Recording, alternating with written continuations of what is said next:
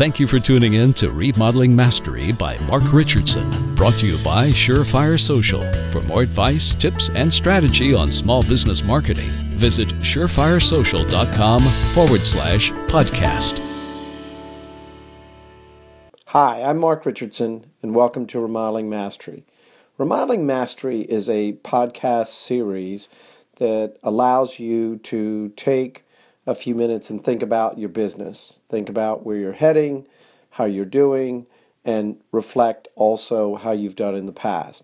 What I try to do is I take different remodeling topics, topics that I feel are relevant to the times, relevant to what I'm seeing from the best of the best remodeling businesses around the country. Today, I want to talk about a topic that uh, is really, I think, especially important in the times that we're in. The title of this is If They Get It, You Will Get It. Now, needless to say, authors and certainly speakers, they try to come up with clever sort of adages and sayings to, to have you pay attention to what particular topics are all about. But if you really think about these words, if they get it, you will get it they meaning the client, if they understand, if they get why they should be doing and what they should be doing and who they should be working with, then your likelihood of getting a project is much, much more successful. You know, today, more than ever, and I've talked about this on earlier podcasts, your biggest competitor today is, in fact, the client. Now, this has always been the case. However, I think this is greater and greater than ever. It's their ignorance about how to do remodeling, it's their stress in terms of their overall daily lives, it's their scarcity of time to be able to focus on things, it's the emotional roller coaster. And now that we've just come out of a very lengthy recession and we're solidly out of it, I think there's still a lot of scars in terms of a lot of fears that the clients have. Clients have a lot of fears. There's a level of transparency out there in terms of consumer reviews and things to watch for that really, I think, causes oftentimes homeowners to be paralyzed. Now, I heard a little saying a few years ago that I think really also hit a chord that I'll share in the context of this conversation and that is people buy emotionally but rationalize their decisions logically. Now, it, this is especially true when it comes to if they get it, you will get it. People today buy emotionally. In other words, yes, they have to have a connection. They have to have the excitement. They have to have the enthusiasm of what it is they're doing, but also who they're working with. There's that emotional sort of element. But the balance of this is also the logic. You know, the reality is, and I had a great conversation with a friend of mine the other day that had experienced a client had given him a go ahead on a project. There was all this excitement and high fives and what have you, and then two or three later days later they had changed their mind. And I asked him, what was the logic for them proceeding? Or was this a real emotional decision? And the reality is, he wasn't really sure because he hadn't really planted all the logic of why that client should buy and buy from him. You know, today more than ever, your job, I think, as a remodeling owner, remodeling salesperson, is to be the voice of reason. Now, that simple phrase, voice, first of all, the voice has to come from you though you're the teacher, you're the therapist, you're the you're the doctor, so to speak. It's your voice. But it also, the flip side of being the voice of reason, it's also got to be, it has to be logical as well. So if you put the logic and then through your communication skills together, I think the likelihood of them getting is much greater, but also the likelihood of you getting it getting the project is also important. Now, as I'm doing different seminars and talks in terms of creating urgency and having this client get the kind of things that we're talking about, the three questions I encourage a remodeler to think about when it comes to a prospective client. And I'm going to give you these three questions and then I'm going to try to unpack each one of them how you need to think about it. The first is why should this client do the project? Why should they do this project now? And why should they do this project with you? Now, let's just unpack the three of them. The first question is why should they do this project?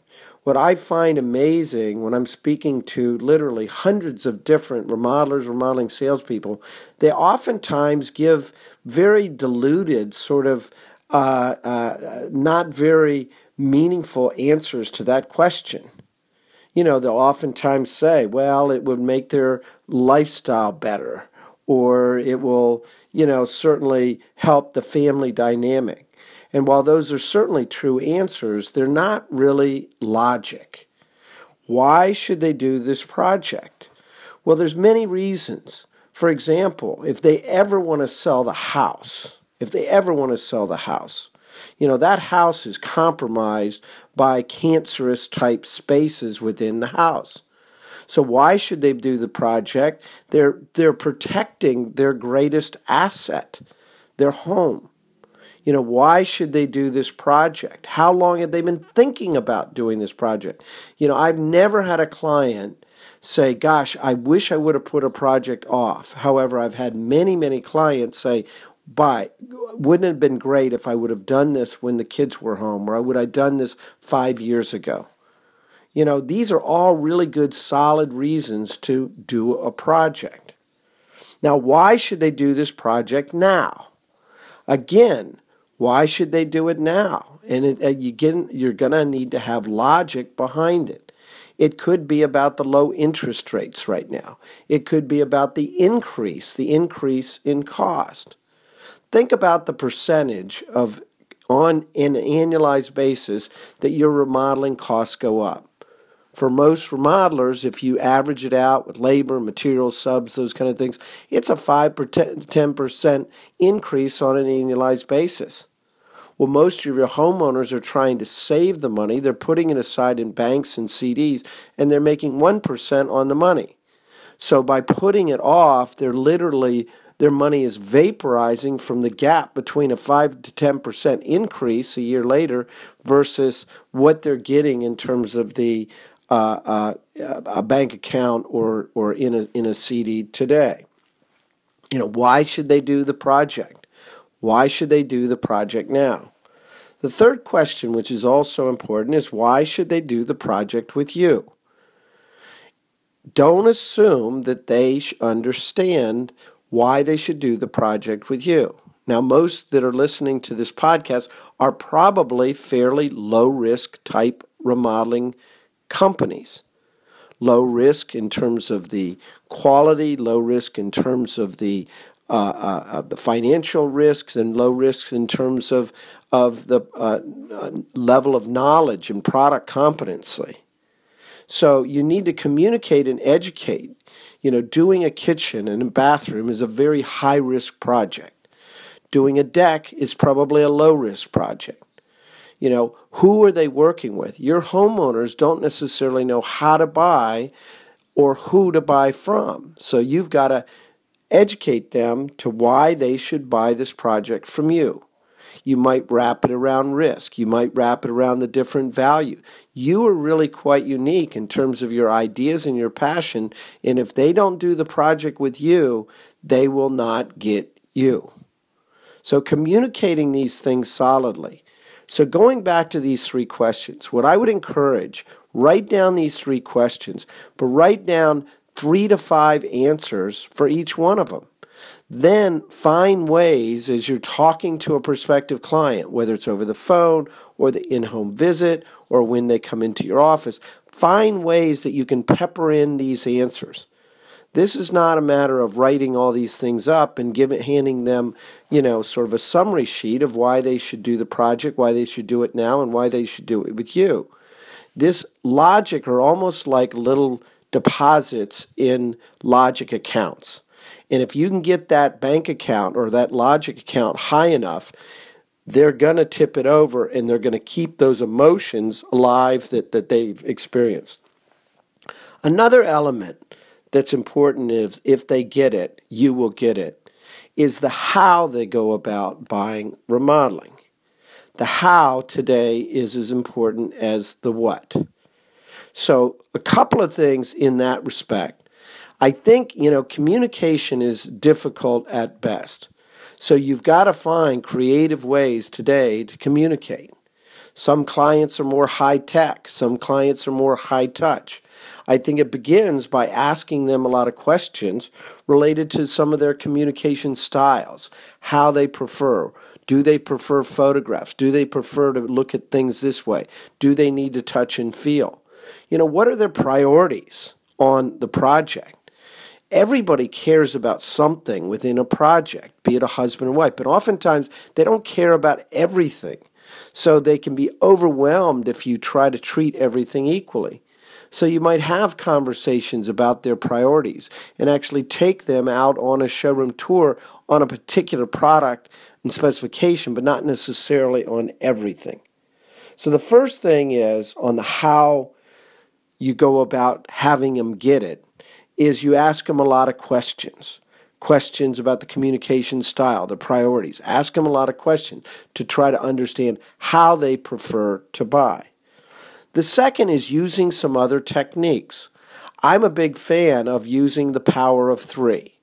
By using, for example, three options, three types of remodeling companies to work with, three closing questions, what it does is it helps to frame the decision for them.